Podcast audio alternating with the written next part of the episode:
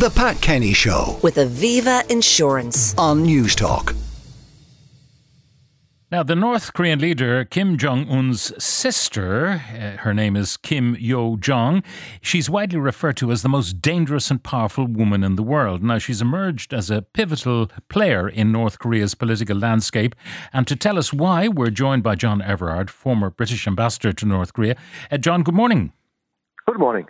Now, tell me about uh, this woman. Uh, I mean, they're siblings, obviously. What's the age difference between them, and uh, where do they fit in the family? Okay, uh, age difference. Nobody's entirely sure because nobody really knows quite how old Kim Jong Un is, let alone quite how old Kim Yo Jong is. But we think two or three years. So you know, she is you know comparable age to, to, to him. Where do they fit in the family? Uh, we know that there is another sister out there somewhere, and there is also a, a brother to to the two of them, uh, who was passed over in the leadership succession by their father, by Kim Jong il, for reasons that had never been fully explained. Uh, perhaps uh, Kim Jong il just didn't think he was suitable for the leadership. So we've actually ended up then uh, with Kim Kim Jong Un and Kim Yo Jong in the limelight. Now, uh, she was described as her father's little princess, and she had pride of place at the, the dinner table with him, uh, always by his side where it was uh, appropriate. And uh, she that's how she was regarded. But she has emerged as a much more powerful political figure and a, a foul mouthed one at that. Yes, indeed. One of the great surprises uh, in recent North Korean events is that she has been allowed to send out statements over her own name.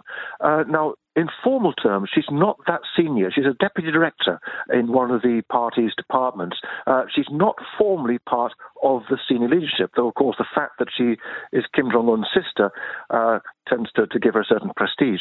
It'd be very unusual for somebody of that rank to get hold of a microphone, so to speak, to be able to put out statements. But she does, and she does so with complete disregard for the normal ways in which North Korea expresses itself. North Korea is usually very careful. It picks words. It has set meanings to set phrases. And if you know that the language, you can decipher very accurately exactly what the North Koreans are trying to tell you. Kim Yo Jong doesn't do that. She just rants and often uh, intersperses her rant with some very, very violent swear words. I mean, the kind of things that you know, a good North Korean mother uh, would shut their children's ears to. Uh, so, all a bit of a mystery and a big change from previous practice. Now, she was also the first in the uh, North Korean hierarchy to visit South Korea at the time of the Winter Olympics. Yes, she was, uh, which of course drew a lot of attention. At the time, uh, people assumed that this was the Kim regime, the Kim clan, if you like, uh, signaling a warming of relations with South Korea. They didn't want to send Kim himself. That would have, um, know, sending your leader uh, into a country with which you're still, remember, technically at war, uh, might have been regarded as a step too far. But sending his sister was regarded as a very hopeful sign. Since then, of course, everything has come unstuck, and the two Koreas are hardly talking to each other anymore. A- And yet, the team at the Winter Olympics was a unified team. Yes, that's right.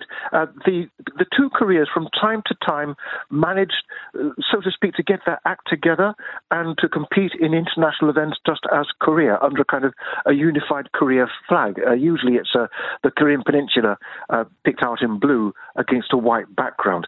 Uh, the Winter Olympics weren't the first time they did that. I think they were the third. I'd have to check the files. Uh, but of course, that all again seems like ancient history, and uh, the two Koreas have gone back to competing individually in sporting events since. Yeah, and uh, I mean shades of Ireland in uh, in rugby and uh, hockey and uh, other sports uh, where there's a unified Ireland team, North and South. Um, Now, her political power. It seems that she faced down the South Korean government on a couple of issues. Yes, well, face them down, let loose and swore at them uh, in, in, in, in ways which uh, would be appalling in a Western society. And in an intrinsically polite and conservative society like Korea, would have really shocked people. Uh, her political power, this is another of the great mysteries. As I say, her formal rank is quite lowly, but she clearly has a lot of power.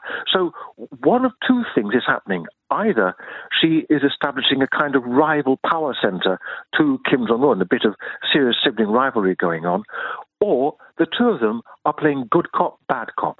Kim Jong un, when he speaks in public, is always very careful, meticulous about absorbing all the usual uh, um, uh, uh, con- conventions of North Korean expression.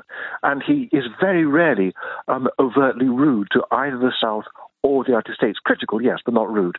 Kim Yo Jong, on the other hand, as I've said, does lets loose. And it could be that what they're trying to do is to say, you think that Kim Jong un is bad, look who might replace him.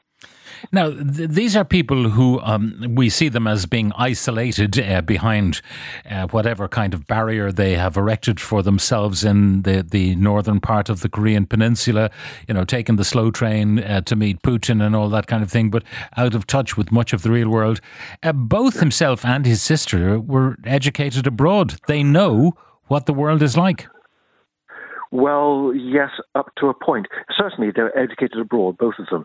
But uh, quite how much of foreign culture uh, the two of them absorbed is a little unclear. Uh, Kim Jong un, of course, developed a great love of basketball. Remember, he, he had Dennis Rodman, uh, the basketball mm. player, come to visit him in, in Pyongyang.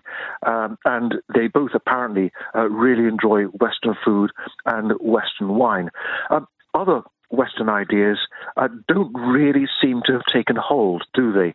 Uh, it's worth noting in passing that the Swiss school uh, where Kim Jong un went is also the school to which a lot of the Arab dictators sent their children. So, not exactly a cradle of democracy. Mm. Um, the succession, then, and we don't know exactly how old Kim Jong un is or in what kind of health he's in. I mean, he was very portly. Um, it yeah. seems to have slimmed down a bit in, in, in recent times. Uh, but the succession, I mean, the sister might be seen as some sort of heir apparent. But recently, uh, Kim Jong un has taken his own daughter with him to indicate, uh, you know, at state occasions and the launching of the Hwasong rocket, uh, to indicate if there's going to be a female leader, ain't going to be my sister, it's going to be my daughter. Yes, that's right. Let's talk first about Kim Jong un's health. As you say, there was a lot of speculation not very long ago uh, that he had real problems. He was he was seriously overweight, and the North Korean media stopped showing video of him, only stills, which is typically what they do if they don't want you to see that the person involved has trouble walking. But uh, it looks as if he might have put that behind him. Uh, two big changes. Firstly, when he went to Russia, uh, the North Korean media continued to show stills, but of course they couldn't control the Russian media. The Russian media were showing video of Kim Jong un walking, and it looks like he walks entirely normally. I mean, he wasn't showing any signs of laboring, stress, or panting or anything, uh, walking around the various factories and shaking Putin's hand. The other big change is that up until what, a year ago, 18 months ago, uh, when Kim Jong un appeared in public, you, you could always see an ashtray sitting on his desk in front of him. That ashtray has now disappeared. He might actually have kicked his smoking habit, which of course would mm. do a lot for his health. but let's come. Sorry, you asked me also about succession, didn't you? Uh, yes, uh, nobody is really sure what to make of this. I mean, having a ten-year-old daughter uh, come out uh, is bizarre in any culture and completely bizarre in North Korea. The best guess is that Kim Jong un is using her as a kind of placeholder. He's saying, as you remarked earlier, that if there's going to be a succession, it's done my children, not through my sister. It's noticeable, too, that it's very rare for Kim Yo Jong and Kim Jo his daughter, to appear in the same photograph, suggesting that there might be a bit of tension between them. All right. And, and, finally, that deal that was supposed to be cut between the Russians and the North Koreans in terms of supplying arms in exchange for maybe technology, uh, certainly energy, um, it, it, it was expected to be done more or less on the day. It hasn't happened. Well, we simply don't know. Uh, it hasn't been published, but then we wouldn't expect it to be. And the Russians have been very careful about what they have said.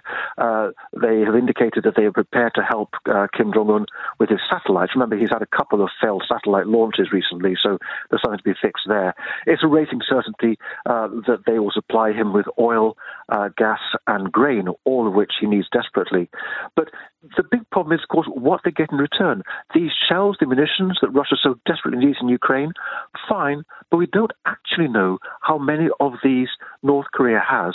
And it's very likely that they're in poor condition. Uh, a lot of North Korean munitions are simply duds because they don't so clean their fuses when they're in storage, so they, they fail to explode.